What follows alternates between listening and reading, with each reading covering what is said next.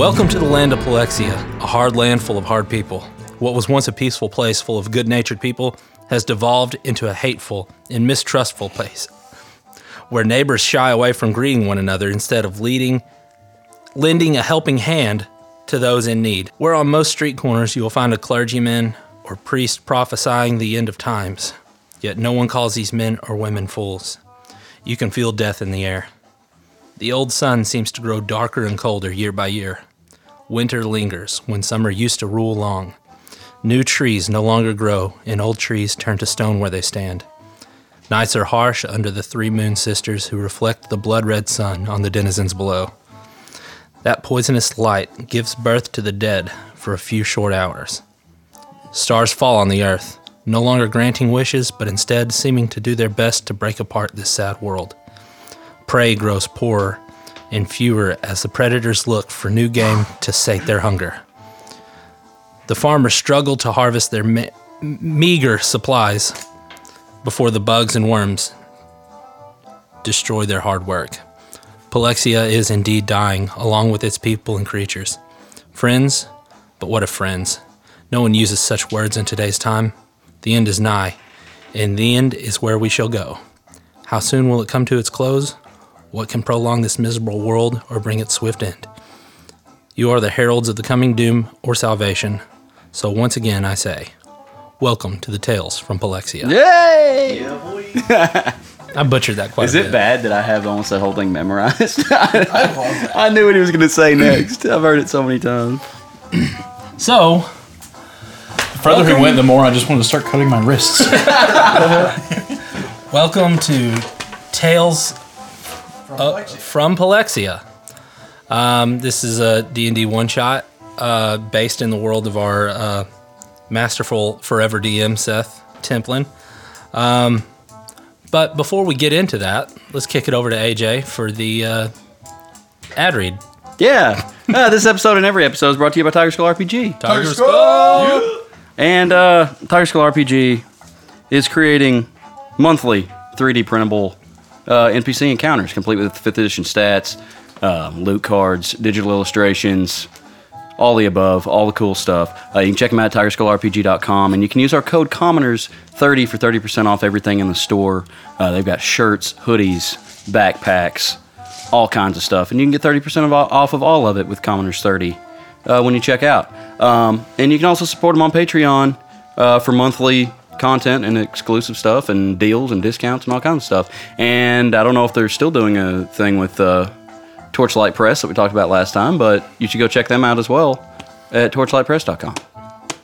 I think that's it. Oh, man. Check out Tiger Skull RPG. A lot of good stuff over there. Yeah. So, where we're going to rein this story in, okay, we're going to bring it in to a place known as the Eastern Plains. Listener, if you've been following along with the main campaign, you would know this as the Dying Lands, birthplace of our own Thryn Lothriel. However, this is before it became dying.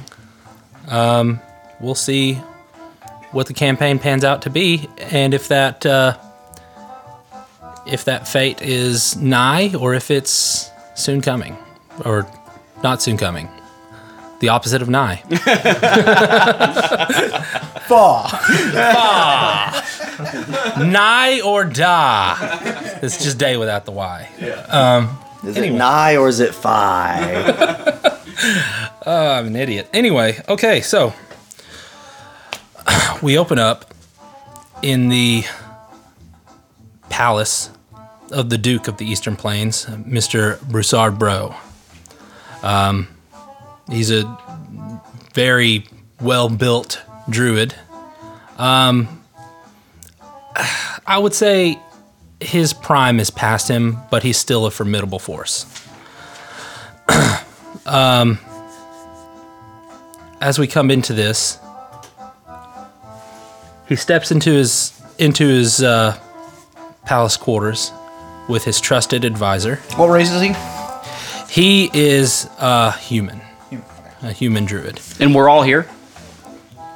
Or are you just telling a story? I'm just opening it up right now. Okay, I'm sorry. You're good. So he comes into his quarters, and mostly a meeting room that he has,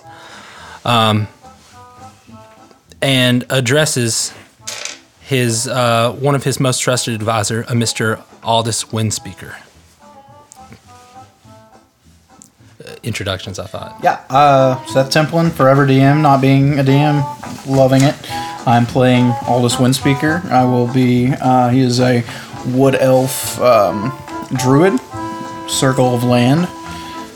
So he's kind of an elderly man. He wears a lot of green robes over his armor and has just all kinds of plants that seem to be growing out of his hair and his beard. So as we pull out to get a greater scope of the town that we're in, we find an inn. We find a rascally human ranger just walking in from basically a day of not doing too much, by the name of a Mr. Hurst Greyborn, if you wouldn't mind. Yeah, that's me. I'm AJ Cannon, playing Hurst Greyborn, who you have met before for a brief period. He's much younger here. Still kind of a rough, dirty-looking character. He has kind of a scraggly, short beard. Dark hair, dark beard, shoulder-length hair. He's wearing a wide-brimmed farm-style hat. You might see somebody behind a plow wearing a hat such as this. And it's just kind of wearing ragged, normal clothes, short-cropped pants, and a pair of boots. And he's carrying a large club, or he uses it as a club. It's a bear's thigh bone with some fresh sinew, a little bit of muscle left on the bone. It's baked on there, been there a little while, but it's pretty fresh bone that he's pulled from a recent beast. Okay. So as we look more to the inn, we would also find another ranger. This one, a Lightfoot halfling. Right now, he's in the stables. He's addressing the needs of his pet gorilla, making sure that there's fresh fruit provided. The man, the halfling, Mr. Sirloin, tending to his ape. Mr. Jenkins, give us a description. All right. Well, my name is Malachi Cannon, first-time player here with the Commoners of D&D. Been waiting for this moment for a long time. Number one fan. Yeah. For a long time. Overtook Deb. All right. But yeah, I'm playing as Sirloin. That is not. That is two separate words there. Sirloin. And our DM said, I am a Lightfoot halfling, a folk hero from the Bernheim Forest originally, doing some exploring there in the Dying Plains. And I have a pet gorilla named Mr. Jenkins. And my appearance, I have a cloak and just explorer's outfit. I don't really know how to describe it in detail. He's got boots, just common exploring clothes. And Mr. Jenkins, he also wears a cloak. Okay. All right. XL. That's excellent description. Now, as I'm entering this inn, do I see this gorilla? No. You haven't gone to the stalls. You haven't gone to the stables. The stables. Okay, good. So let's pull back a little bit, even further, just a little way from the town. We find ourselves tracking the movement of an adventuring orc who's come into a bit of sentience here. As he's moving the way from what would be known as the Porcelain Sea to this town in the Eastern Plains. Why don't you tell us a little bit about your character? I'm Tyrell Merle. I'm playing Moloch Giantkin. He is a orc fighter. Drop the S. And he's a bit of a vagabond, wanderer, adventurer. As for his appearance, he has chainmail armor with like bits of fur like around the neck,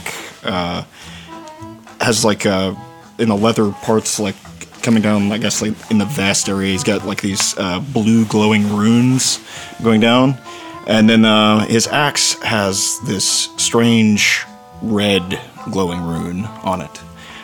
His skin's kind of a purpley gray color. Has kind of facial tattoos, and yeah. What of the hair? He's got like some braids, pretty long hair down the back. What style of braid? Are they French braids? Does he smell bad? He's a very muscular orc. Very, very big. So an orc. Full orc. Picture orc. 100%. Picture an orc. Got it. And then... Orc. Except for the glowing runes. It's very strange. And then let's pan back to the city where... we would find a one Lightfoot halfling being toted off to the stocks by the city guard. Won't you tell us a little bit about yourself? All right. I'm Cameron West, and I will be playing Cade Thorngage. Kind of a probably mid to late 30s. Curly brown hair down about his shoulders, peppered, kind of salt and pepper gray. Okay. Kind of scruffy looking, like if Frodo grew up rough. All right. Well, those are our characters, listeners. So let's dig in. So as I opened, Duke Broussard Bro has just stepped into his quarters, requesting a meeting with you. This is a normal occurrence. He usually has these one-on-one discussions to find somebody of like mind, but somebody who can take him back to his roots of being a druid, of being a person. Is he part of the Shinari tribe? I wouldn't imagine. Okay. I would imagine that he threw in his lot pretty well with the Black Cloaks, with the king. Okay. But respects the land. Exactly. He has an extreme, and in fact uses that to his advantage. Not to exploit it, but to benefit from it. Like you would... Like he uses the land, or like as like political, like people think he's a better person because he takes care of it. No, think of it in the way of like a warlock taking from a patron that doesn't know he exists. Gotcha. Okay? He knows, mystical sort of place. He knows that the land that he's taking from is going to eventually take him, and he's okay with that. But he's going to benefit from it as best he can. So as Bro comes in, he says, "Mr. Windspeaker, I have some terrible news, and I would ask that you would help me to weigh my options here." "How can I be of assistance, Your Majesty?" "Well, I just went and visited with Masia, and they were telling me that there's going to be an attempt on my throne. That the power that I hold right now is very, very quickly going to be taken from me. Now, this was not in indefinite terms, of course, as you can tell, the future, how the nature of telling the future, but also." The power that I wield, the authority that I've been given from the authority that I serve, it almost seems unlikely, but I want to cover all my bases. Who would dare betray you or rise up against you? That is... that's a tough call. Surely the people have seen my power. Of course. I've taken every possible extent to make sure these people are satisfied.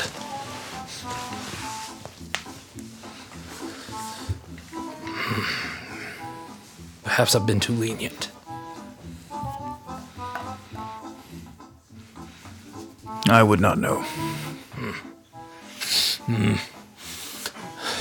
Could I ask a favor of you? Of course. Would you...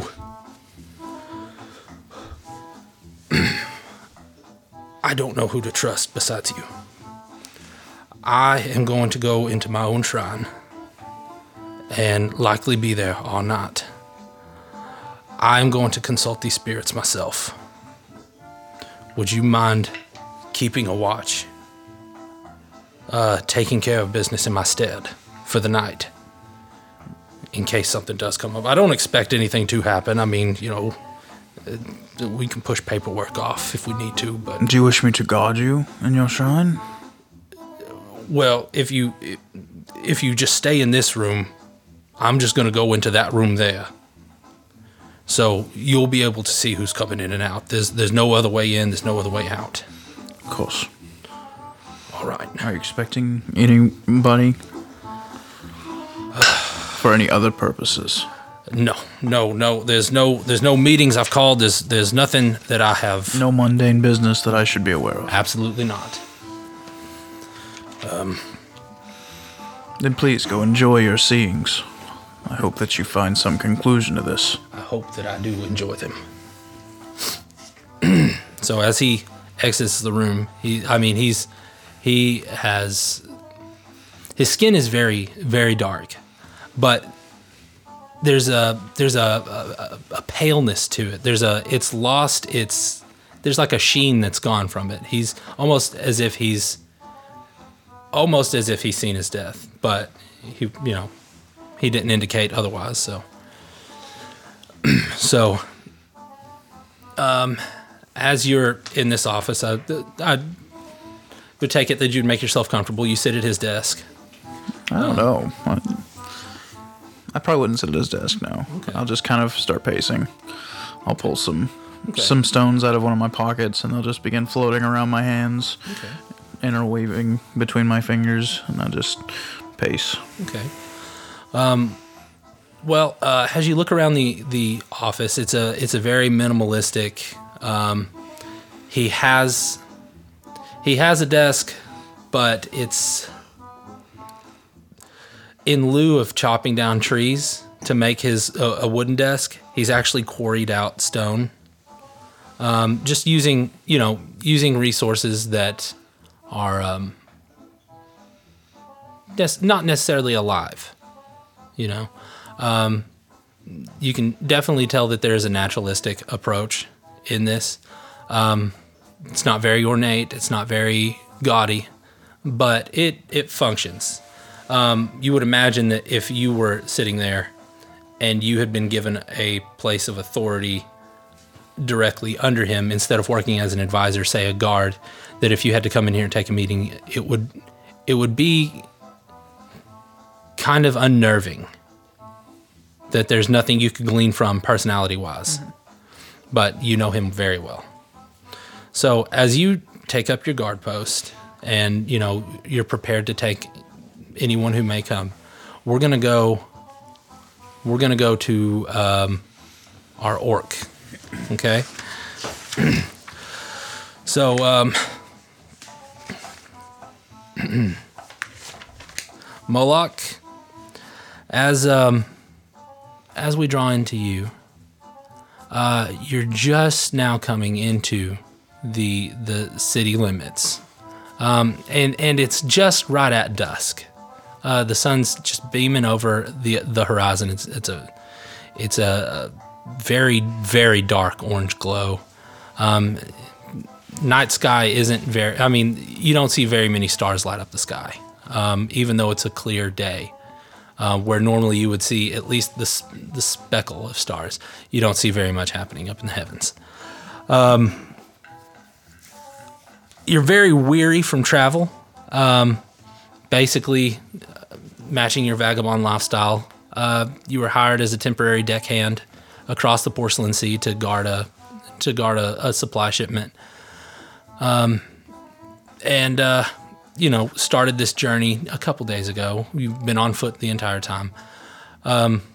So you're just coming into town and you see the inn just probably 3 blocks in. Everything's lit up and it seems to be happening. It seems to be a very happening place. A lot of ruckus. What would you want to do? I'd like to see if they would allow me to stay at the inn, I guess. Okay. So walk in. You walk up to the bar and ask them. Could I rent a room for the night? You got gold? I've got some gold. How much gold you got? I'll lay up a bag of 10 gold. Hmm. Room's usually 1 gold a night, but I require a security deposit from you. I don't like that look in your eye. I'll need 2. That's racism, sir. I was thinking that, but I didn't say anything. If you're an orc, you're used to. Fine. How much then? How much gold for the 2 down payment? 2 gold. I'll move 2 gold up to him. If you get breakfast in the morning, and we haven't heard anything from you, you haven't broken anything, we'll give you this 1 gold back. Deal. All right. No. I guess go up, if there's like stairs or whatever, and go up. Okay. Hurst, you're kind of... You're not in the center of the room, but you're also not in the corner because you're not edgy enough. I'm sitting in the dark thinking. You see this massive figure of an orc come in. And, I mean, it's a little off-putting. You don't normally see one such as this walk into a place of humans, halflings. You don't see this often enough. It's enough for you to note, but not enough for you to react to. It piques your interest for sure. You also notice somebody of you would say of. Listen, you've like I said, it's been a few days since you've done anything. You know, this is the extent of it. You've been here, you've been people watching, you've been able to really discern who's who and what's what. You see one that could be described as one of your kind, salt of the earth, somebody who gets their living from the woods, from the plains. And you look over to another Lightfoot halfling, and that is where your attention is drawn to. He's over there, drinking alone, seeming like he's waiting for an opportunity. I mean, it looks like he's looking for an opportunity to start a fight. Start a fight? Start a fight. He's just kind of, he's jittery, he's looking around, and it's not a malicious look. It's kind of more of a I do this for fun type of look. What else is happening in the joint? I mean, various people of the town that a lot of people that you've seen, a few people that you haven't, I mean, all sitting around tables, drinking, getting loud. There's a few people playing different types of games for a few bits of copper. You know, it's like a Friday night in a VFW. Is there anybody exceptionally drunk? You see one guy. He's playing a game of checkers. And somehow he's losing to himself. Here's what it looks like, okay? He picks up his piece. He's playing the red piece, okay? And he places it down. And he goes, "King me." And the other guy who he's playing against says, "All right, first of all, this isn't even chess. Second of all, you can't move that way. That's illegal." The guy says, "I don't care. Give me my copper. I won." That's the extent of it. The guy shakes his head and is like, oh, "Okay, you're just a little too lit for this scene. Let's start getting some water." I guess I'll walk over to Sirloin. Okay, Sirloin. I walk up before I sit down and stretch out a hand. Hurst. Greetings, sir. Sirloin, at your service. Sir, yeah. Mind if I sit down? Go ahead. What? This is a bar in the inn, right? Uh-huh. Okay. Yeah, this is the bottom floor. Inn has 2 stories above it. Uh-huh. Say, you like money? Yes, sir, I do. You the fighting kind? A little bit, yes. What say we, a little fight going with this drunkard over here? Make a couple quick bucks. Me. I have a friend out back I might want to bring in. He can join the occasion. Oh, really? Yeah, you want to come see him? Sure. And then I'll take him, I guess, out and just right outside is where the stall is? It'll be around back. It'll be, there's no direct back door. You have to walk out the front door, walk down an alleyway, and get to the back. It's lit. It's lit by lanterns. As of now, the sun is down. It's just been probably about 20 minutes. But sun's down. It's dark. Like I said, it's after the sun's gone down, but before the moon's rise. So lanterns are really your only source of light. But you go out. It's a very well-lit stable. And there, Hurst, you, as if out of a storybook, you first hear a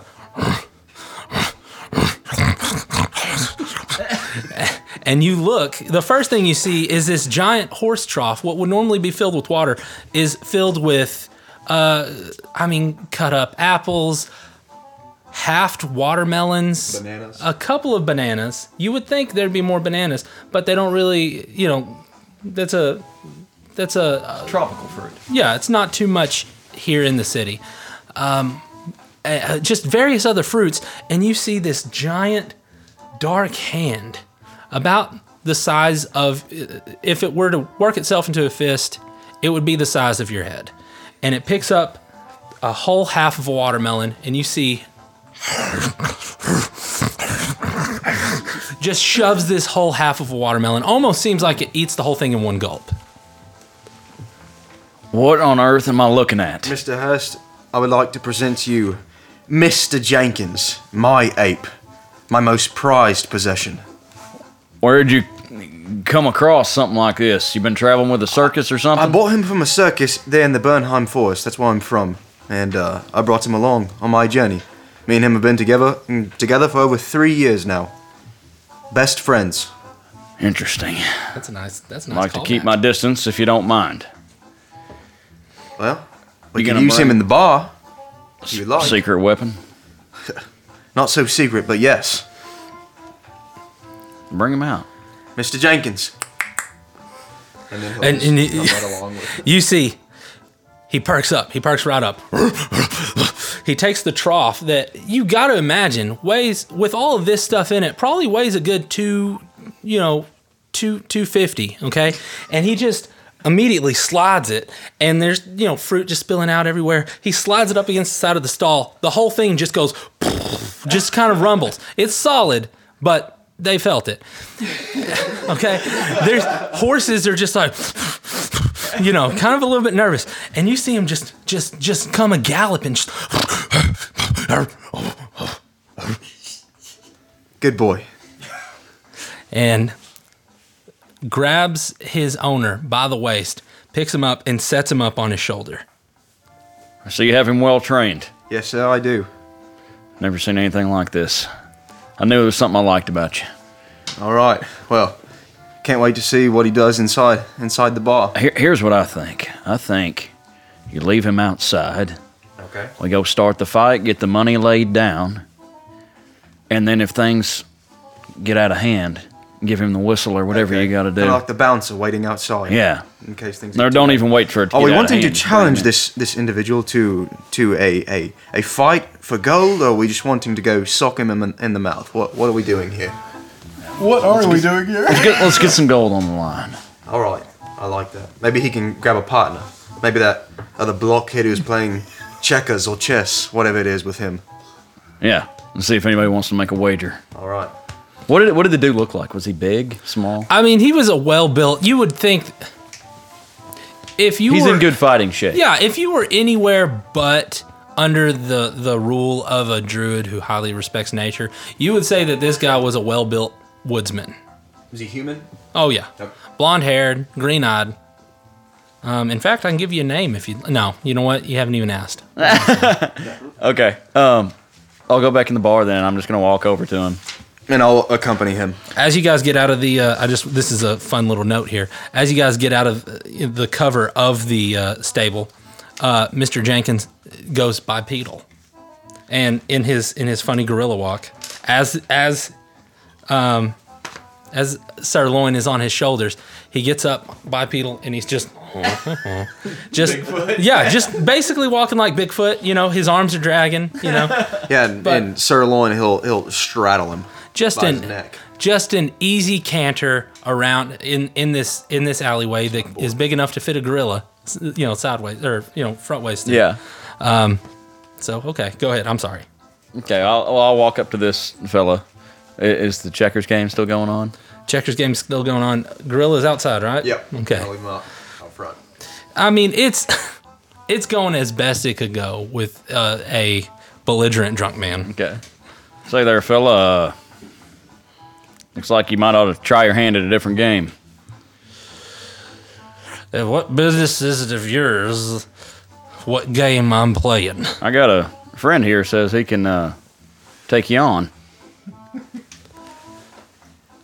Checkers? Small, I may be small, but I'm quite vicious. No, not checkers, and definitely not chess. You don't have to be big to play checkers. Fisticuffs, son. Fisticuffs. You look like a fighting man. I only fight when I have to.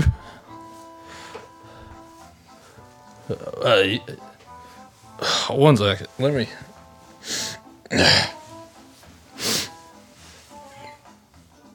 You're awful small. Small but quite vicious. So you're saying you wouldn't mind putting a little wager on it? I'm so small then. Yeah, small wager. Or a big one, whatever you want. All right, okay. All right. Who am I fighting? What's your name? Name's Sirloin. Sirloin. And this is my friend Hurst. Hurst. All right, well,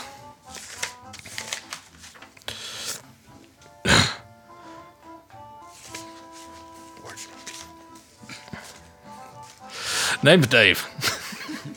Dave. It's a rather bland name, don't you say? Well, I mean, I didn't get into a name-picking contest. Very well. All right, how much are we wagering? How much do you have? Randy, how much gold did I just earn? He didn't earn any gold. All right, we were just betting copper. And, I mean, it's a wash. He as much as I know, he has like 7 copper pieces. So he's broke. That's a respectable amount.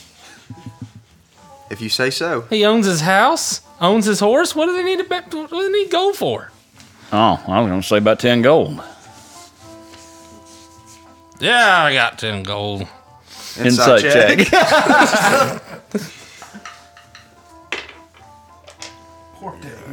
10. 15. I mean, he's telling the truth. You think? Okay. I mean, he's you know. What do you say, Hurst? 10 gold. Yeah. Here's how it's gonna go. Oh, hold on. Before we get to wagering, let me run across the street. Let me go get my gold. He runs out. And true to his word, he's going across the street. You know, you see a door open up, light, you know, kind of floods the street. He's coming out, and you can tell he's in some sort of argument with somebody on the inside. He's like, "I just shut up! Don't worry about it. I'll double it." shuts it, just slams the door, comes right back over. He's like, all right. You need 10 gold? There's 10 right there. All right, Sirloin, I'll put the 10 gold up for you. All right. Appreciate it. And we'll split the winnings. Very well.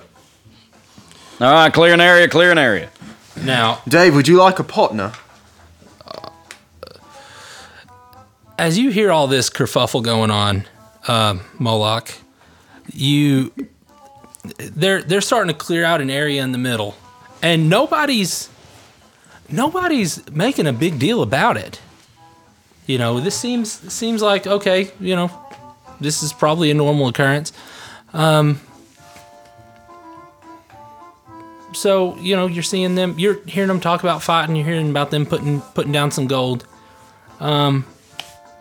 What do you do with that? I'm just gonna stand and observe for the moment. Okay. I'm gonna get up against the wall and just kind of cross my arms. Okay.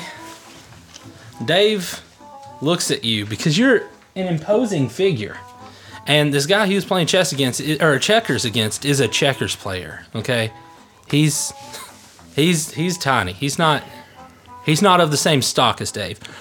Dave looks over at you and says, "You there? You gonna get 10 gold?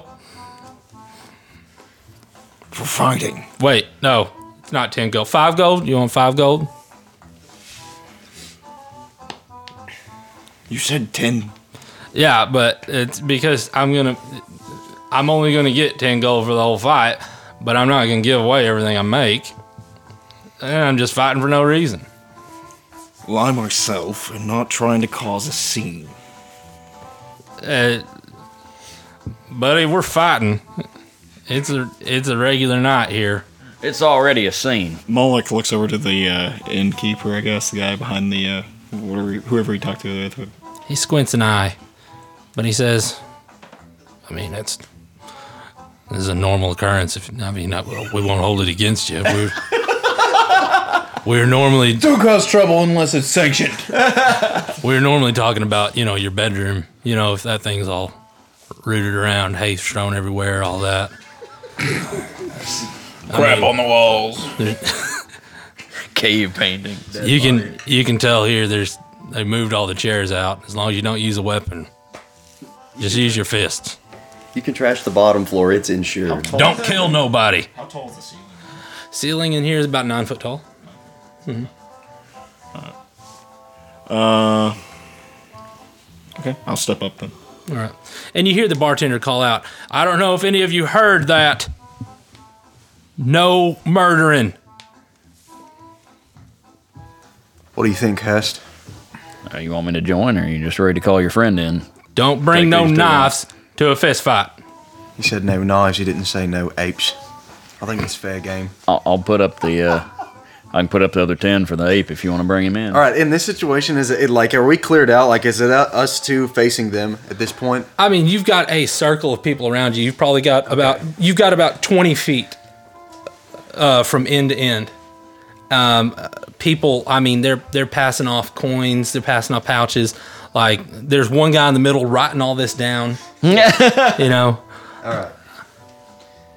Want to fight with the ape, or you want me to get involved? Mr. Hurst, would you like to know what Mr. Jenkins' first name is? I suppose. Oh my God. Jenkins! And as soon as I say that, I call the ape in, and he comes crashing through and is coming straight for Tyrell. As you hear this, this name announced, all you see is the doorposts smash in half, all right? And you see a shoulder, and he's coming straight for you. Jump out of the way. Moloch looks at the ape, and he's going to try to run, I guess, straight at him and try to jump into him. And gonna try and football tackle the ape. Okay. Orc versus an ape. Fair fight. This is great.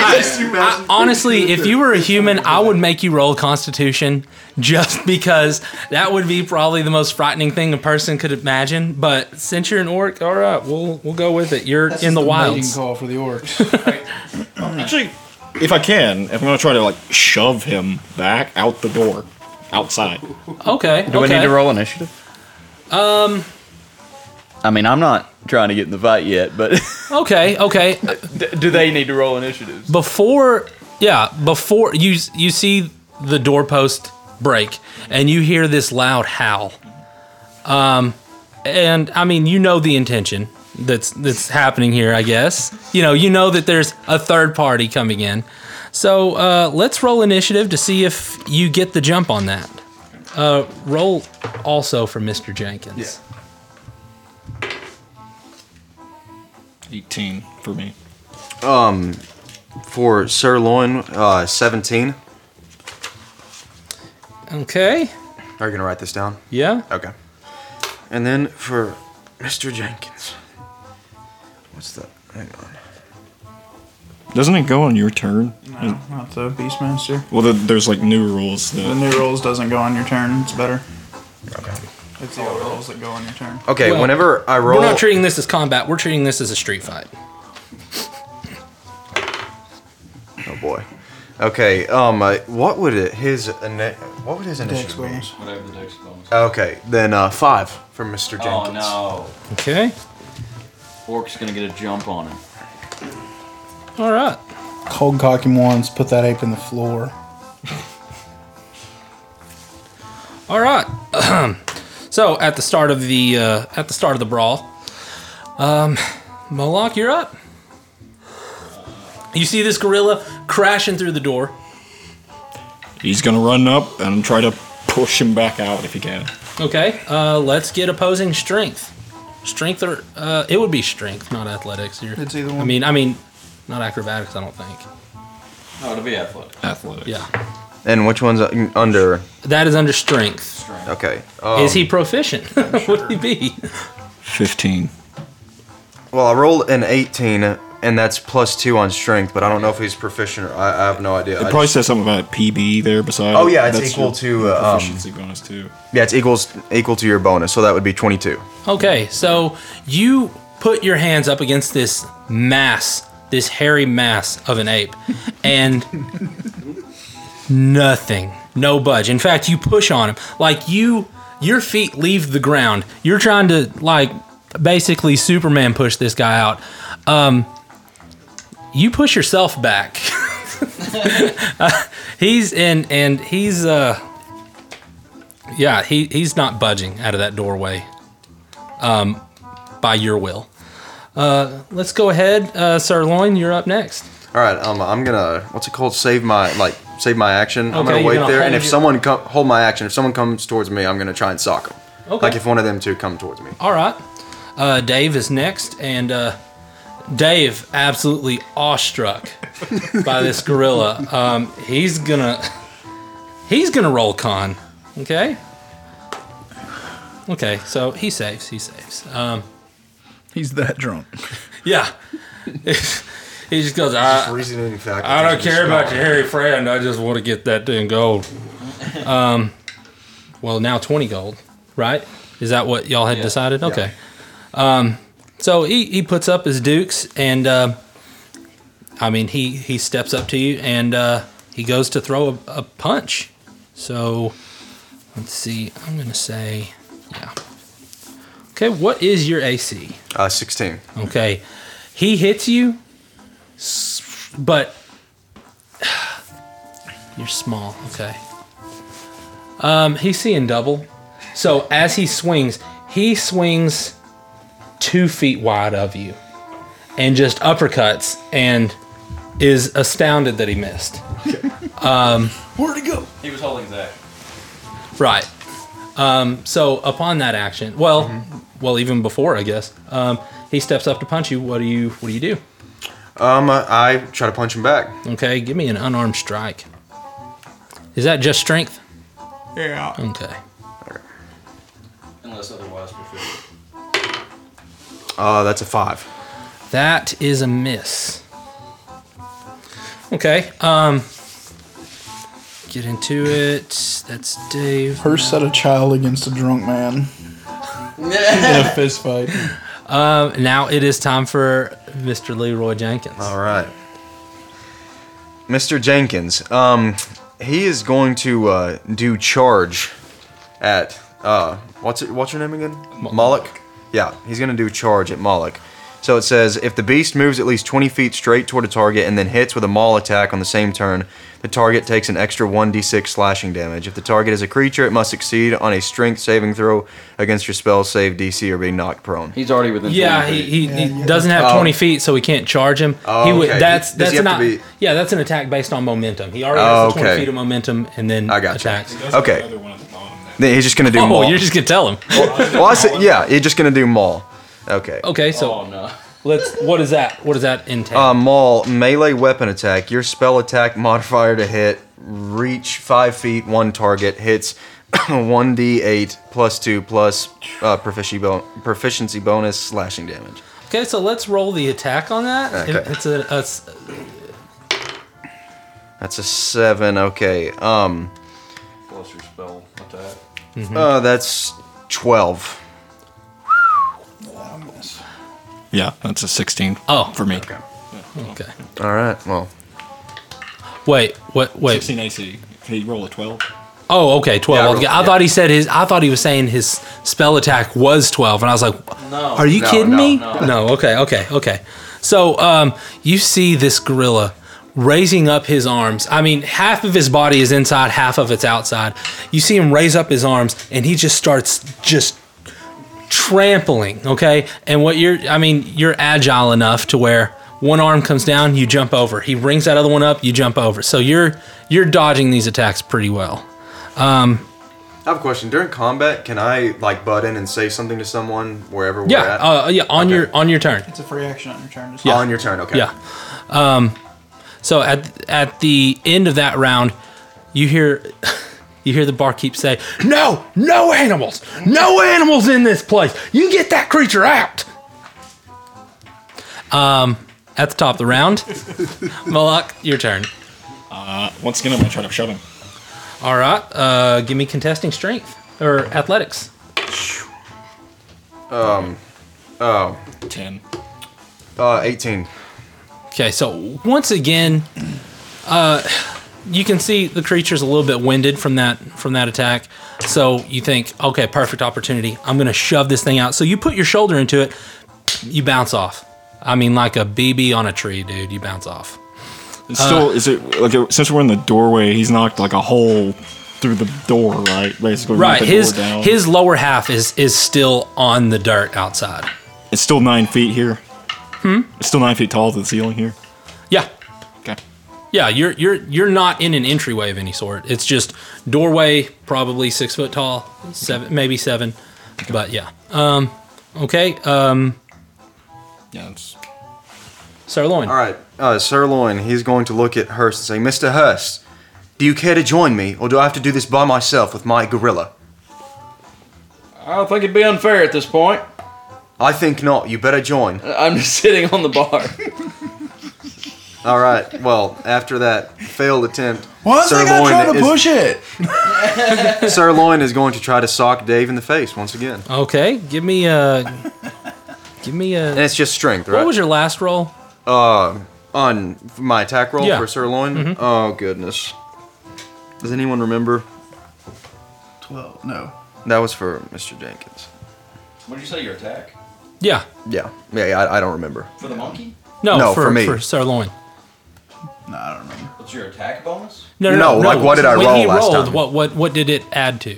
Oh. I don't remember. Okay, it's just plus strength, right? It was like a 5. Okay, good deal. Okay, well, let's see here. That's a 2. Oh, sorry. No. This bar fight that doesn't matter is going to take 2 hours. Okay, you throw a punch, and you honestly try to hit him between the legs just to get an advantage. He's got a codpiece on. So, Great. So, I mean, you know, you shake it off, but, oh, you're not going to do that again. Okay. Better not. So now it's Dave's turn. Dave, upon feeling the impact of this, goes, amateur.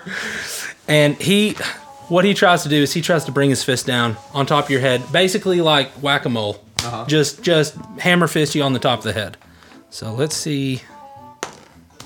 Does a 16 hit? That's my armor class, yeah. Okay. So, let's see here. He does 2 damage. All right.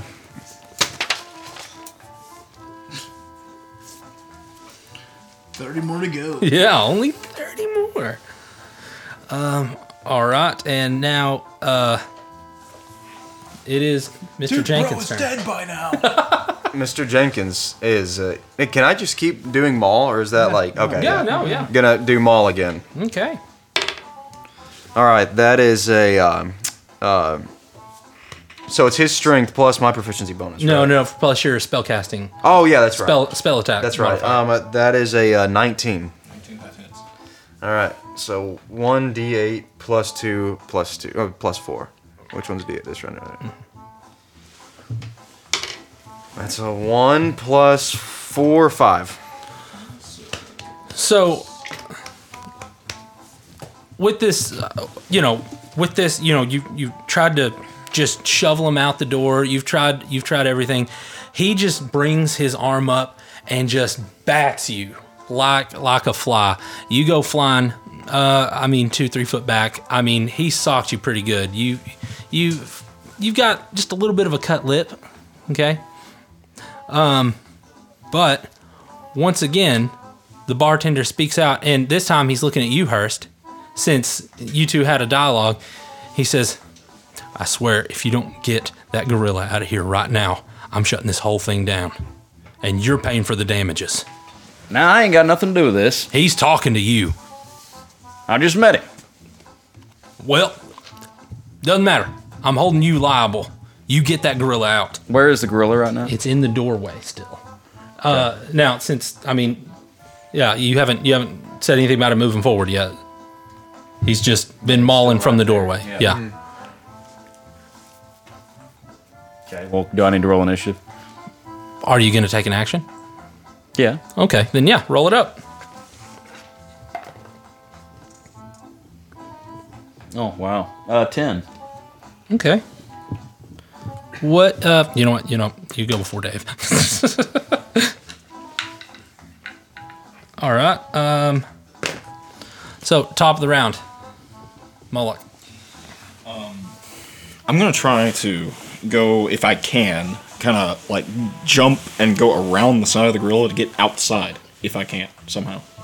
You can't move through him. He's taking up the whole doorway? Yeah, he's taking up the whole doorway, dude. This is a massive beast. Well, it's considered a medium creature, right?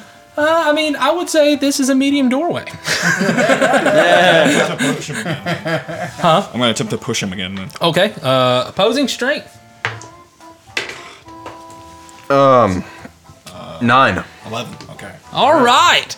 So, as this time, you taste the blood in your mouth just from your cut lip, and you buckle down.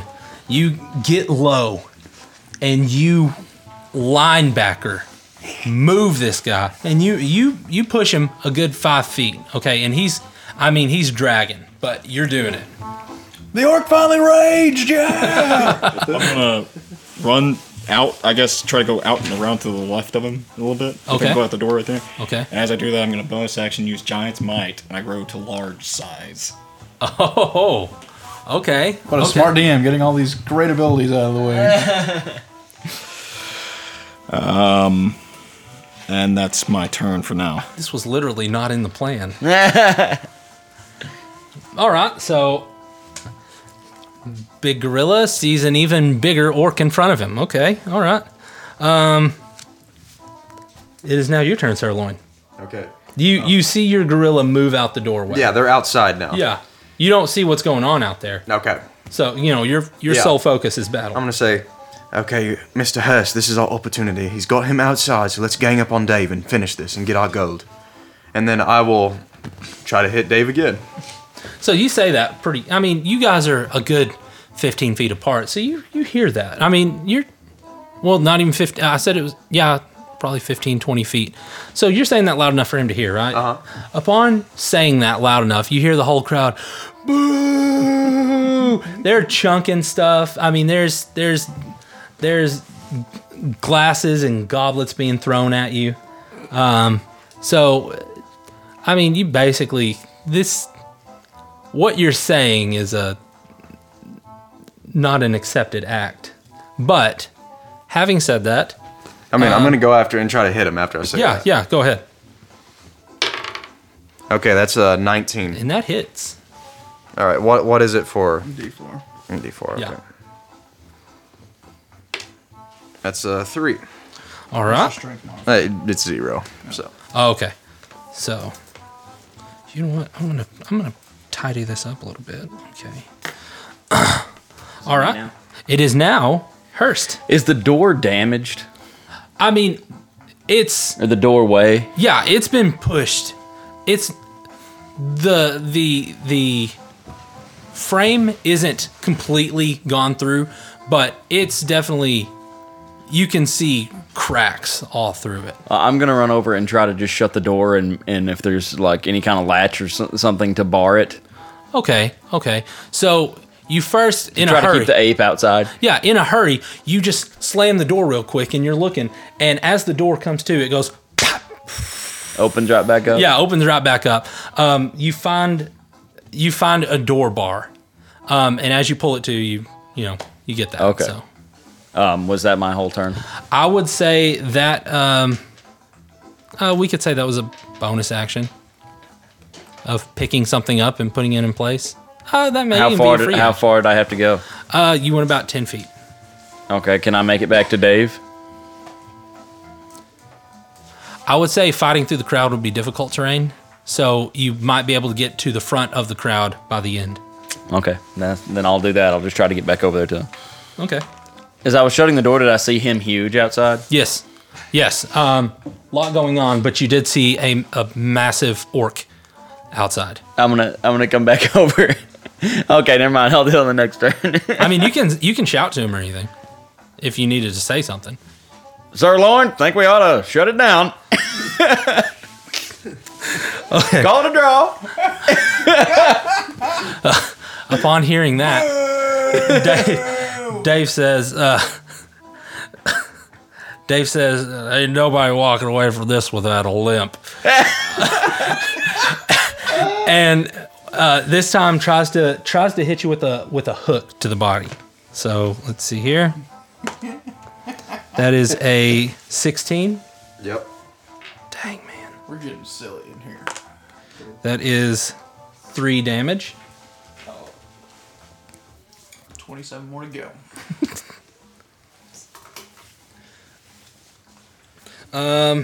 And now it is the gorilla's turn. Okay. So, just from Mr. Jenkins' perspective, this guy who'd been pushing up against him, uh-huh. who he'd been trying to bat around, actually got a good slap on, has actually come back, pushed him out of the way, which is infuriating, and grown to a humongous size. Okay, well, here's the thing. Mr. Jenkins, he's well-trained, and he is trained to know when you're beat, you're beat. And he sees this massive man in front of him and takes off sprinting in the other direction back to the stalls.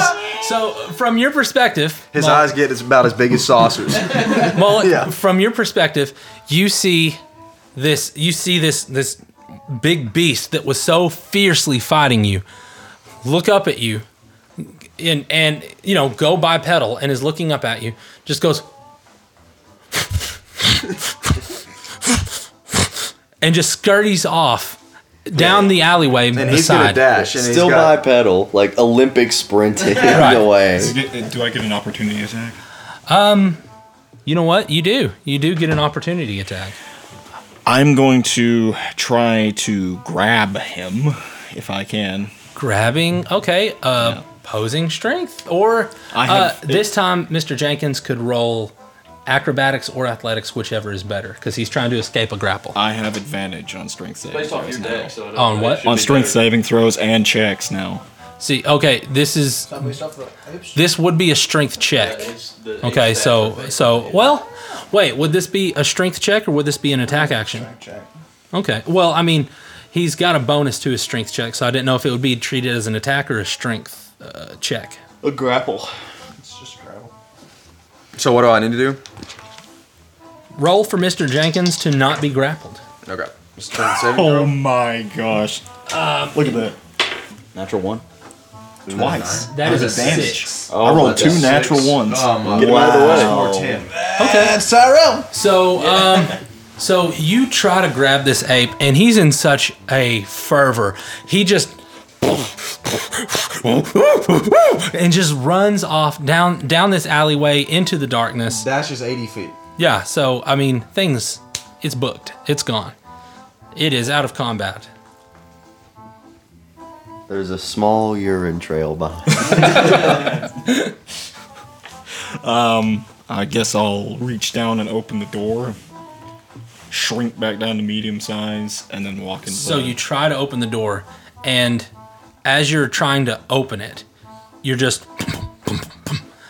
So I mean, it would take. You'd want to do a strength check to open that door in your giant size. Is that it? Okay, yeah. Let's do a strength. Well, just large. It's just large. I'm sorry. Okay, 19 and 9. Okay, so further breaks the door. Yeah. So as you your goal. As you pull the door, you hear a great big pop in the center of the door. Just the planks on it pop out, and the door opens. And when you look at what was giving you this resistance, this wooden bar was placed across the door. It's now folded in half. The door is, the door frame where it once was, you know, splintered. It was kind of stressed. Is now also stressed this way outward. With the square indentation where that bar would be. So you shrink down and you go inside, and crowd's still going. I'm going to. I guess, yeah, I'm going to move my full movement, 30 feet, and then I'm going to bonus action. I have aggressive as an orc. I can move my full movement again as long as it's closer to the enemy than when I started. Okay, so are you going to the center of the fight? Yeah. Okay, so you're. We were saying it's difficult terrain, so it's your 30 feet immediately becomes 15 feet, which is just enough to get through the crowd, and then you've got 30 feet. It's not going to take that much movement to get to Sirloin. So I mean, you basically now have this guy surrounded. That's it for me, I guess. Okay. I can't do anything else. Sirloin, you are faced. Sorry. Uh-huh. I'm going to action surge. Action surge. Oh. Man, I hope we get to sleep. Real surge. Time, all that's passed is, you know, like 5 minutes. Game time, all of their abilities. Yeah. I'm gonna I guess take a punch at the little guy there. Alright, give me an unarmed strike at the little guy. Natural 20. Oh. Okay, so Sirloin, what you see in front of you is you see this orc dash, and he's sweaty. His eyes are just like dinner plates, but bloodshot. He's angry, and he gets into his stance. He puts his two fists up and gives you a good 1-2 punch. Give me damage. That's a D4? Yeah, plus your strength modifier. Strength. Okay, that's plus 4, so 6. So roll that twice. Okay. That's 2. That's 4, 6 plus what now? 4. So 10 damage. When are you supposed to double the die instead of doubling the die? Shut up. Okay, I made that mistake once, and I've not heard the end of it. It's just been the whole rule for our entire campaign. And if I had, but no other campaigns outside of that campaign. If I could pull a wish, out of D&D, that would be what I would wish for. I don't want my character to have anything else. I would just want to somehow, out of game, influence the DM to double the dice, not the damage. Maybe next campaign, the next DM will have more compassion. Maybe. Yeah. So anyways, Sirloin, you took a mighty good hit to the noggin. What is your response? I yield. I'm gonna talk to, after he sucker punches me, I'm gonna say, so that's what you like to do, right? Ganging up on a little halfling, 2 versus 1. I'll let you respond. Go ahead. You had a giant gorilla outside. That's just an extension of myself. We're one and the same. I don't see the resemblance. AJ, or Hurst, I'm sorry. You're up next. Oh, wait, no, you haven't attacked. I'm sorry. I'm going to hold my action. In case someone comes at me again, I'm going to strike at him. Okay. All right. I'm going to get the rest of my way through the crowd, mm-hmm. and then I'm going to try to tackle the orc. Oh, my God. I mean, you're through the crowd, so it's free and clear. You want to grapple the orc. I'm going to run in saying, let's break it up! And I'm going to try to grab the orc. Okay, so you're just trying to hold him, right? Or are you trying to... what's your intention here? I'm coming in hot. Okay, so... I'm going to try to pull him away from Sirloin. So you're coming in, grabbing him, and pulling him? Yeah. Okay. Because I was going to say, if you're coming in hot, you leap and grab him. You're going to push these two, so that'll have an effect, but... okay. If... give me opposing strength. Okay. Is that cocked? Me? Yeah. No, it wasn't. Okay. 16. That would be a 22. So, you yell. He yells out to the crowd to the fighters. It's time to break it up, and you feel these arms come around you, but you're in such a rage. You just snap them off, and you immediately... I mean, for all you know, there's another aggressor in the fight. But anyway, now it's Dave, and he sees this happen, but he's still got a bone to pick with Tiny here. So he is. Let's see.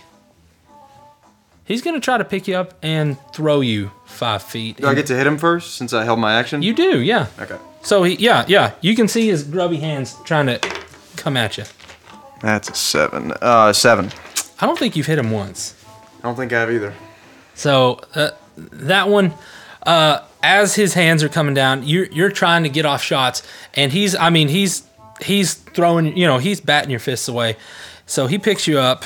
Let's see here, strength. Oh, do I need to do an opposing strength check? Yeah, let's strength check that. That is a third... Is this just a saving throw, or is this just a strength check? Strength check. That's 13. Okay, so he puts his arms around... Or no, he doesn't put his arms around you. He tries to pick you up by the nape of the neck and the belt loop, and as he does that, you hit him good enough to where he backs up and lets go. Not enough to do damage, but enough to just kind of stun him away. That's his turn. Gorilla is out of combat. Gone. He has pulled his trough across, and he's sitting there. He's sitting on the trough, and he's looking over it, really paranoid, but he's grabbing a bite, Yeah. Horses are neighing and whining around him. It's a scene, man. Moloch. I'm gonna turn around at whoever's trying to grab a hold of me. I guess I'm gonna punch them. Okay. Take it easy now. That is a 22 to hit. Yeah, it hits. D4. Okay, we all get along. 2 plus 4, so 6. Okay. So, you just tried to pull this guy out. You weren't initially seeing yourself as an aggressor, just a neutral party, a referee, if you will. Yeah. He turns around and socks you right in the nose. Okay, so, I mean, you've got a little bit of a blood dab coming down your nose, and heat of the moment, man. That's oof. You're up, Sirloin. Mr. Hurst, this orc is out of control. I tried to break it up. I think we need to call the fight. Break it up. Break it up! Break it up! Okay, so you... Yeah, I bow out. Okay, both of you throw your hands up. This just enraged orc. Okay, so... Just is out of control. So they yield... Not even a barbarian. I fully expected barbarian. You, sir, are formidable. Well, upon this, Dave seeing this, raises his fists up. I'm the champion, and he falls back. I mean, he's the adrenaline. As quickly as it came, it went. He is at this point seeing triple. I walk over and tuck a sack of 10 gold under his shirt. Okay, so he kept his 10. He's passed out. If you want to collect your gold, he's got. Let's see. Well, it's actually 20. Well, yeah, but I'm gonna give 10 to the orc too. Okay, gotcha. So tucks 10 into, you guys. I come over holding my nose. Here you go. You're winning. Sirloin, he'll pitch in 5. He only has 10, but he'll pitch in 5. Okay. So you can give him. Him 5. Molly just looks at him and snatches the gold out of your hand. Just gives you a glare and then turns and walks away. You, sir, are incredible. Also gave him 5. He said he was gonna. He pitched in 10 for the gorilla. But you were putting in 10 for yourself. He paid for the whole thing. No, he paid for the whole thing, gotcha. But I'm going to help him out a little bit. Setting it up. Gotcha. And so I only lost 15 gold. I hand the orc the 5 gold and say, no hard feelings. He just kind of gives you a glare and then turns around. I wink at him. Kind of walks away. Bartender says, all right, somebody... has got to pay for this door, Mr. Moneybags. What are you looking at me for? You're the one that started this whole mess. It's his monkey. First of all, I'm pretty sure it's a gorilla. And then different than a monkey. The orc is the one that destroyed it. What do you need? 2 gold to fix that? 2 gold to do it.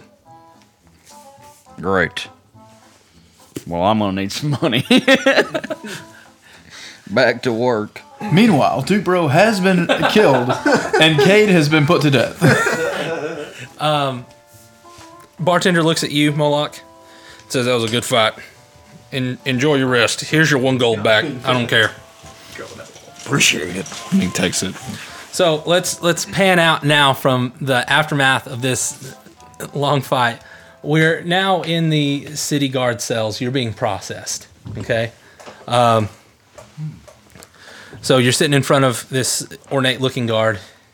He says, all right, sir. You are being charged with vagrancy, with theft by non-payment. I left me gold in me other pants pocket. Well, the other pants. Why didn't you produce them at the scene of the crime? We could have cleared this whole thing up. I don't wear 2 pairs of pants, sir. Take them away, Johnson. So we'll just take it as a guilty plea. Puts him, No sense of humor, these folks. So the nature of you're a bard, correct? Yeah. So, I mean, my guess is you would come in a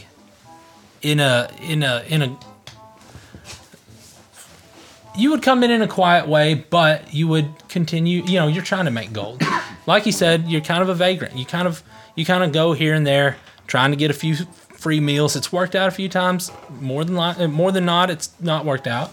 This isn't my first rodeo in a jail cell like this. But you almost got away with it. With a little bit of your smooth talking, a little bit of magic, you just about got out of it. If those guards just hadn't been right there to witness all of this happening, but as you're being processed, the guards are, they're taking a hard line against you. They've this is not a forgiving land. So as you're put in, the guard kind of in a matter-of-fact way says, "You know what we do to your kind? Thieves. Give us a hot meal." "Absolutely not." "A cold meal?" "No, not even that." "No meal." "You can expect your hands to be missing tomorrow.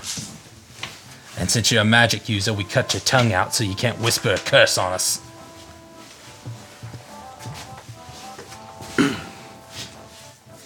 "Enjoy your slop for the night. It's the last bit of taste you'll ever have." He slams the door shut. He slams the metal bar shut, and he goes on about his guard duty. So, with that being the case, like I said, it's this is only about 20 minutes has elapsed. This happening while this whole thing has happened in the bar. You're still there. Basically, how it goes is any kind of corporal punishment in this kingdom is run by the Duke first. Usually to tell if he wants to make a public spectacle about it. So a few minutes later, after this thing here, you see the same ornate guard that I just described. He comes and he knocks on the door. You know, you hear a... "Who is it?" "It's, Danvers, sir. The Duke does not wish to be disturbed tonight." I need some sort of direction. Yes or no question, even?" "He is, indisposed. What can I help you with?"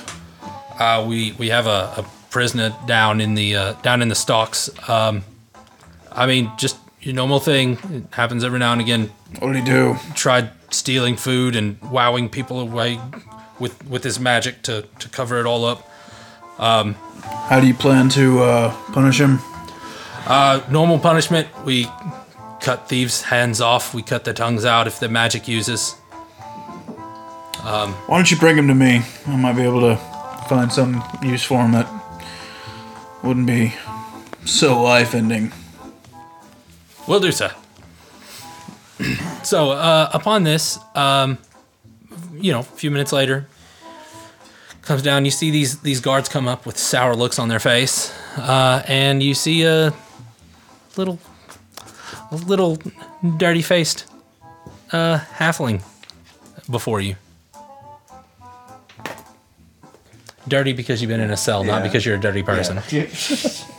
How dare you insult my character? "I can handle it from here, guards. Thank you." "Who might you be, then?" "I'm in charge for the moment being." "So you're the one going to cut off my hands?" "No, I don't see any point in that." "Good, I was rather attached to them, thanks." "You might die tonight, but we'll at least have a chance to survive and not lose your hands and your tongue." "Sounds about like a regular Wednesday night." "Someone may or may not be coming to try to assassinate my friend and Duke in there in the other room. And I believe that you can stay here and through the night. Help me protect him if needs be. Come morning, if everything is hunky-dory, I think that you can just go on your way and leave this town and never return." "I rather like the sound of that." "Stay in the corner and keep quiet. I'll just go back to pacing." Okay. Playing with my stones. Okay. So did the guards take any of my stuff when they brought me in? They had it all in a neat bag that they gave to you. All of your stolen items have been removed. I'll toss the bag to you. Let's kind of find a spot in the corner and pluck away at my loot. Okay, so as you're pacing, you hear a rough melodic sound. I mean, it's pleasant enough. what to do with that information is up from the from coming from the bard. Yeah. Okay. It's like tuning his lute and strumming a few chords here and there. I said to be quiet. I guess I take it you don't do that anymore. Yeah, he just kind of sets it to the side. Slowly sets it down. Yeah. So Aldous will remember that. The night comes through. I mean, it's been hours you've been pacing. It is now, I mean, we probably started this whole journey. If we were talking Earth time, I mean, we probably started this whole thing about 8:30. Okay. Seven, it's more like 7. Sure. Sure. 7. Stop it. Anyway, it is now about 5:30, and out of, I mean, you know, you're still pacing, maybe with a little bit less enthusiasm. You know, you're just kind of, bored, more or less. You have long since fallen asleep. Yeah. Okay. The rest of you as well. You each have your own separate rooms. The bar was put back into order. Everybody went home. So everybody is rested. I'll count this, since you're an elf, I'll count this as your meditation. Not that you needed it, but you're not exhausted when the morning comes. About 5:30, the door to the shrine slams open. He says, I've done it. I figured it out, Aldous. All right. Are you still here? I'm here. All right. We have some other ears here. How do you fare, sir? Is he talking to me? Yes. I'm quite all right. How about you? Yeah. Great. Anyway.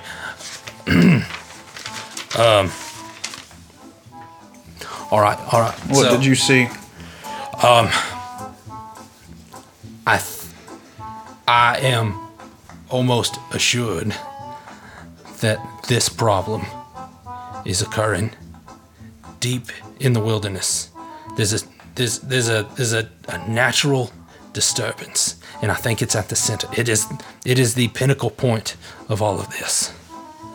I hate to ask you to do something else, old friend, but is there any way that you could report on this, put eyes on it? I'm sure I could do something. It's... Now, this... I can't speak in certain terms, but I'm almost sure that there's danger there. Gather people that you know are able-bodied, that will accept coin, whatever you have to do. But we need to find this evil and root it out. Your person will not be in any danger while I'm gone. I don't believe this has to do with an attempt on my life. Where exactly am I going? So he brings up a big map of the Eastern Plains. And as you know, I mean, much like the Bernheim Forest, except think more tropical jungle, okay? Oops. Nothing. Did I mess something up? No, I did. What'd I do? I thought it was plains, so I'm sorry, that plains makes so much more sense.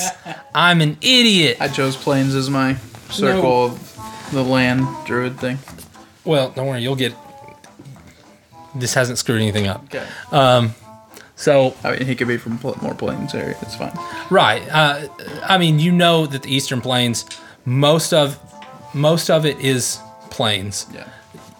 You just know in the deepest parts, the most the least traveled parts, kind of where it starts blending with Bernheim, it turns more to a tropical jungle, a deep jungle. It's probably, I mean, at best a day away, at best. Before the mountain range. Before the mountain range, right. It's kind of in this... There's a lot of moisture that comes down off the mountains, so it's, I mean, rainforest-esque biome. So anyway, he points, or he shows you this map, and he points to this area, and he points to more of a center area, more of a center point in it. There used to be an old village here hundreds of years ago, and I believe this rising power, as it is centering itself there. And the reason it's there is these forces can travel to the different areas without being noticed. We of the Shinara have seen this old town. All right. Good deal. Awesome. So you know exactly what he's talking about. You know this town. It is. There's nothing. The last time you were there was probably, I mean, a good 10 years ago. Just in certain rites, you go out and you enjoy the busy life that's all around you that naturally occurs. The animals. We like to check the wilds. Right. Yeah. And it is a serene place, but it's also, from a natural standpoint, very loud. There's a lot of life here. So sending you here, saying that there's an incursion of a force there, that immediately alerts you. It's okay. This is going to set balance. This is going to set the natural balance off, because humans or civilization itself has done nothing for nature but take away. So red flag immediately. So upon this, he gives you the general area. You already know the general area, so I would say knowledge like a map, of this. So if you need to recall kind of where it's at. How much are you offering to some adventurers to go and look into this? Of course, I do not need to be paid, but I need something to give others. Use your discretion. Is that good enough? If you can bankroll it. I mean, we have the treasury of the Duke. Just not exorbitant. I'm not trying to raise... Tell me how much. All right. No more than $50 a head. 50 gold? Yeah, 50 gold. I'm sorry. Dollars. What is dollars? What is that? 50 gold a head. If you can get them for less, do that, but don't... It's not very much. Don't wane in quality. I don't know. Okay. $500 for a day? That for a level 4 player? Level 4 character? It goes pretty good. Anyway, We'll cooperate. Don't worry. I have a friend in town. He will probably know some idiots that are ready to work. So, also what you recall about this decrepit village is there's a great big temple, overgrown with vines. It's. I mean, no one's ever wanted to access it, so it's never been accessed really. So anyway. Upon hearing this, you set about preparations. Oh, he also, Aldous, if you wouldn't mind, let me give you some assurances. Head down to my armory. So, he directs you to the armory first, and you're still asleep in the corner. Yeah. So they talked. We did. Oh, that's right. I'm sorry. You heard 50 gold. Did your eyes perk up, or did you be like, nah, that's not enough? Well, as pretty much just a wandering vagrant who got arrested for being too broke to pay for food. Yeah, no, he's pretty cool with it. Okay. So, I mean, you did notice him. Gold, I'm in. Ah, there's one. All right. So,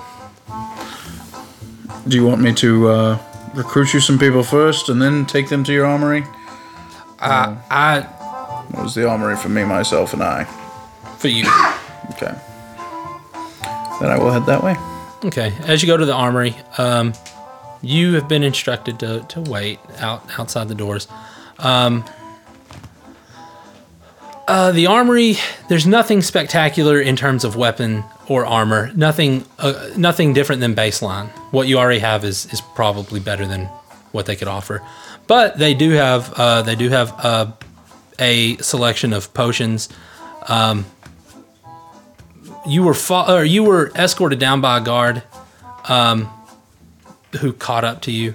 The guard, upon coming in right after you, he sets aside 2 health potions, just regular health potions, and 2 potions of greater healing. Okay. So 2 and 2. 2 and 2. Okay. I'm sorry.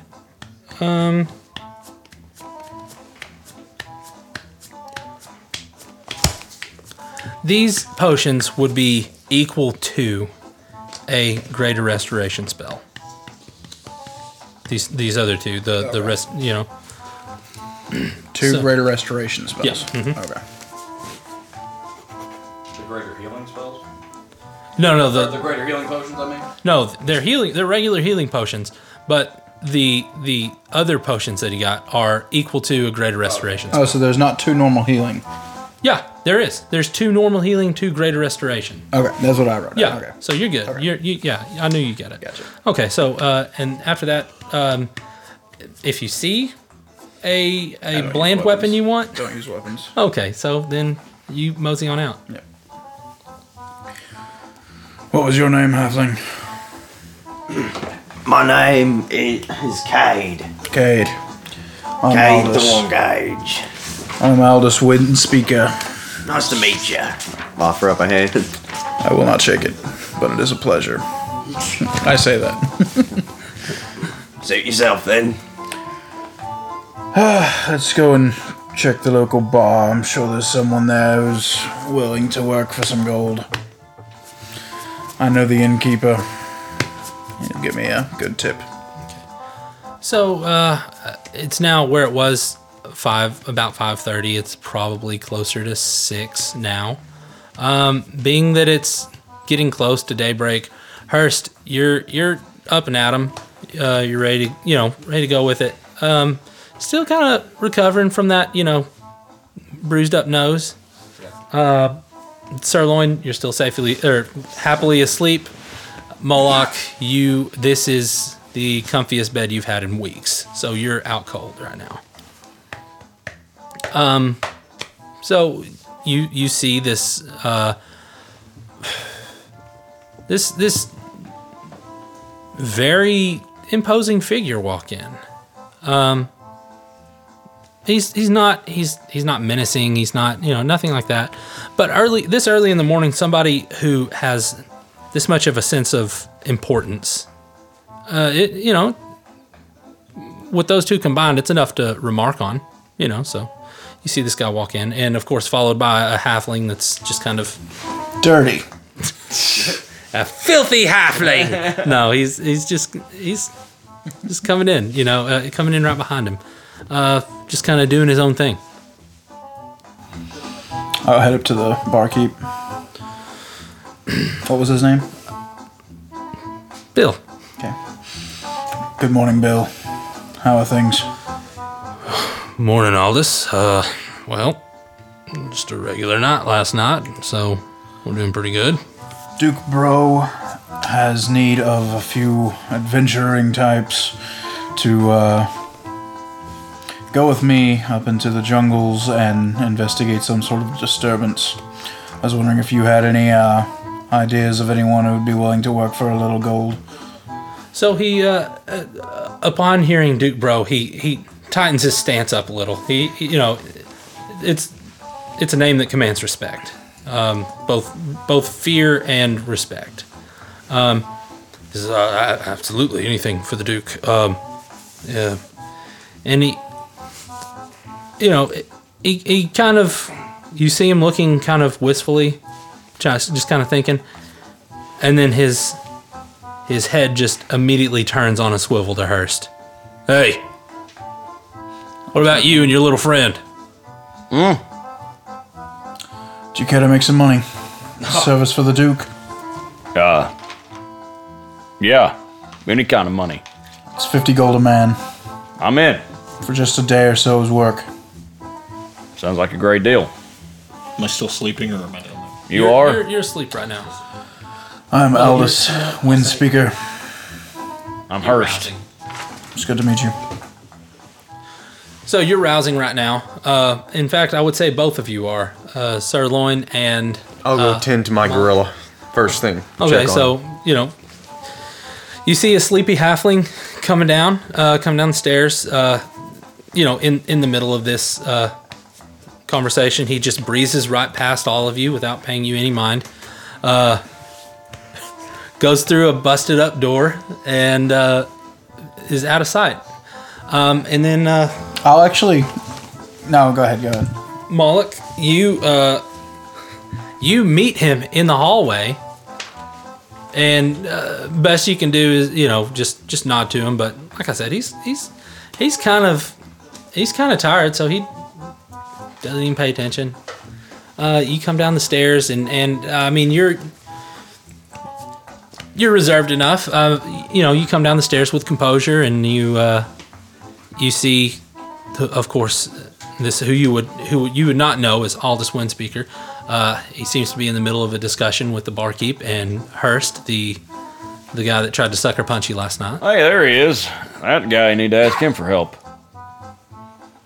An orc. Would be the right kind of muscle. Do you have a name? Moloch. I'm hiring some men to head up into the jungle. 50 gold for a day's work. It could be more, depending on the nature of the thing. Who have you hired so far? That little man and this human. Oh, this lot. How much are you paying? 50 gold a man, for the time being. As I said, it could be more. I'll take it. I'm looking for work. You're also working for the Duke, so if you please him, you'll have more work coming. Okay, so you're out at the stables. Really, you're just concerned about Mr. Jenkins, making sure that he's not beat up too much. Yeah. Of course, you tended to him after the fight, but you're just making sure that he's not, you know, he's not ruined, you know, from fighting. Yeah. I mean, he seems to be doing well after a good night's rest, after, you know, got his blood pumping. You know, he definitely knows his limits. And that's the general gist that you get from your animal companion. After tending to him, what would you like to do? I'll after making sure he's all right, I'll probably just head back into the bar. Do they serve breakfast? They got some sausage links. I'll go back into the bar just thinking about breakfast on my mind. All right. Well, that probably will be enough. We're ready to go. Hey, has he come back in yet? Mm-hmm. Yeah, oh. He's in. He's walked in. Hey, what about... Could we use one more? Another short one. Short but fierce, sir. Sirloin at your service. Bill says, well, two short ones make one normal one.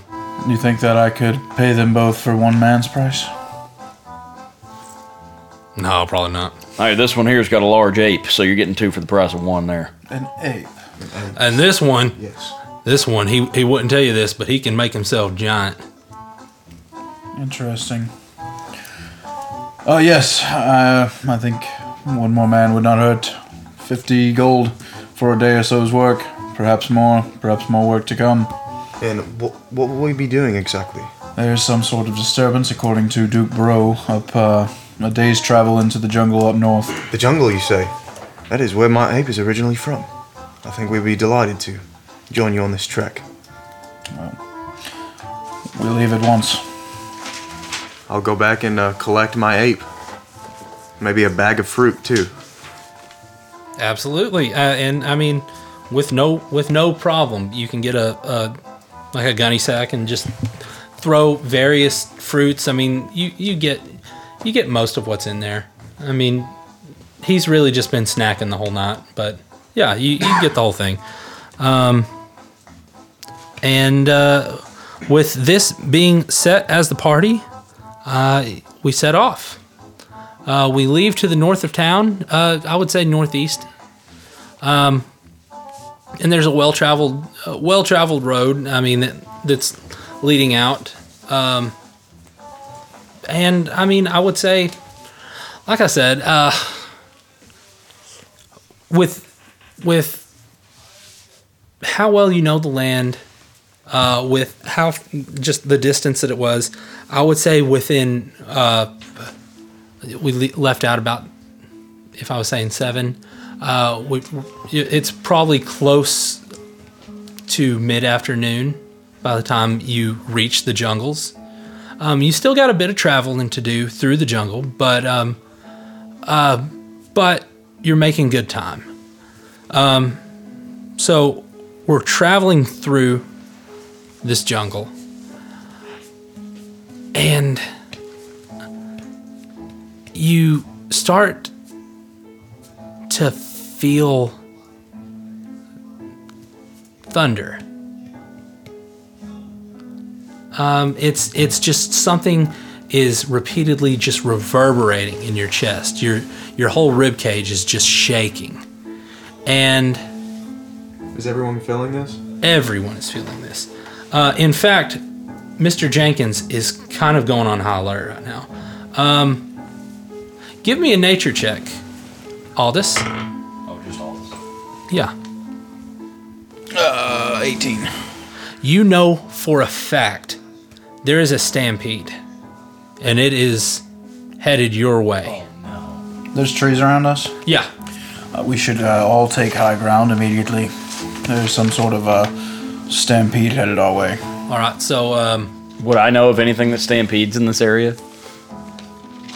I don't know that I've ever been here. It's not very well traveled. In fact, Aldous may very well be the only one who knows this land enough to know that type of information. Okay. Upon Aldous saying this, I would like everyone, since I take it you're riding Mr. Jenkins. Yeah. So everyone give me an athletics check, Mr. Jenkins. You won't have to, but Mr. Jenkins will. Well, it says he has 40 feet of climbing speed. Then he does it. So I don't have to roll for that? No. Okay. But an athletics check, did you say? Mm-hmm. Okay. Or acrobatics, whichever's better. Is there something you want me to roll for, or is that... No. If he's a gorilla, he can climb. It's a 21 from me. He's got 40 feet of climbing speed. So. Looking at the tree, I just decide to shape shift into a giant wolf spider, so... Okay. All right. I just climb the tree with... You just climb the tree. You see this man turn into a giant spider. Sirloin is thoroughly impressed. 20 total, not natural. 12.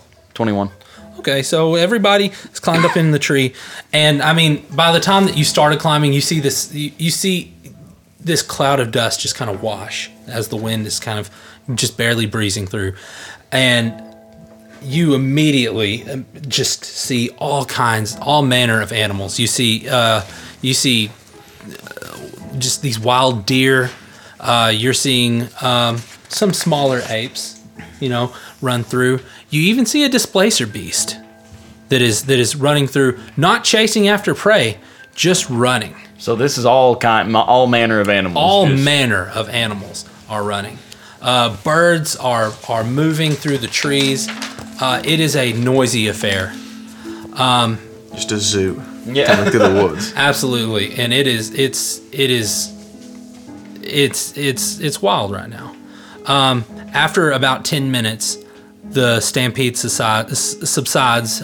You see, a couple of them, coming through. Just a couple deer just cutting through, and you can tell they're kind of the. It was Displacer Beasts. Yeah. Well, okay. Sorry. No, it's fine. Sorry, that was cool. They're just kind of, they're the weaker ones of the herd. These, deer and other sorts of animals, just cutting through kind of at a leisurely pace. But I mean, still, they're trying their hardest to get away. Up on this, you're free and clear to climb down. The stampede has subsided. Okay. I'm gonna stay in my spider form for the 2 hours that I can. Okay. I don't know what to make of that. That's quite the potty trick he has there. I just head on. All right, and you see that your party leader is pressing on in his giant spider form. Okay. Sirloin follows with confidence. It's quite the party trick. So you go. You would reckon probably about 3/4 of a mile, and. I mean, you're starting to get into what would be the thickest part of the jungle is really kind of thinning. There's not as much foliage on the ground. Some trees are even withered, which immediately you in your giant spider form, you even see this. Give me a nature check. 21. So upon investigating, or not investigating, but upon seeing these trees that are dying, this is a red flag in your mind. Obviously, this is the densest part of the jungle, the most nutrient dense part of the jungle, and it's almost as if these trees in their prime have been shriveled up. It's the strangest thing. It's almost as if it was a sudden impact. They've shriveled so fast and so much that there's even splits up in the bark, in the actual tree. That this wasn't a slow process. And it's almost like it imploded. Not even that. Just like somebody just put a straw to it and just sucked it dry. Mm-hmm. So right after this, you hear crashing, and you hear hoofs, and just loud animal noises as you hear trees cracking and branches breaking, and immediately the party looks up, and you see. It's a bull. That's a bull. But it's got a heavy metal sheen on the outside of it. And as it's looking at you, it's stamping and snorting, and it's ready to fight. So how big is it? It's, I wish I would have looked that information up. Let me get it pulled up. Is it like just normal cow sized, or is it? That's what I'm going to look up. Like massive. It's larger than the gorilla. Are you saying it's a mechanical bull? You would think it's mechanical, but I mean, it's not. There's no mechanical noises. It's like it's metal. It's like it is naturally metal. Okay. So if everybody would give me a, let's roll initiation. Oh no. Initiation. Initiation. Why am I saying that? What is the word I'm looking for? Initiative. Still can't roll a good initiative. What's wrong with me?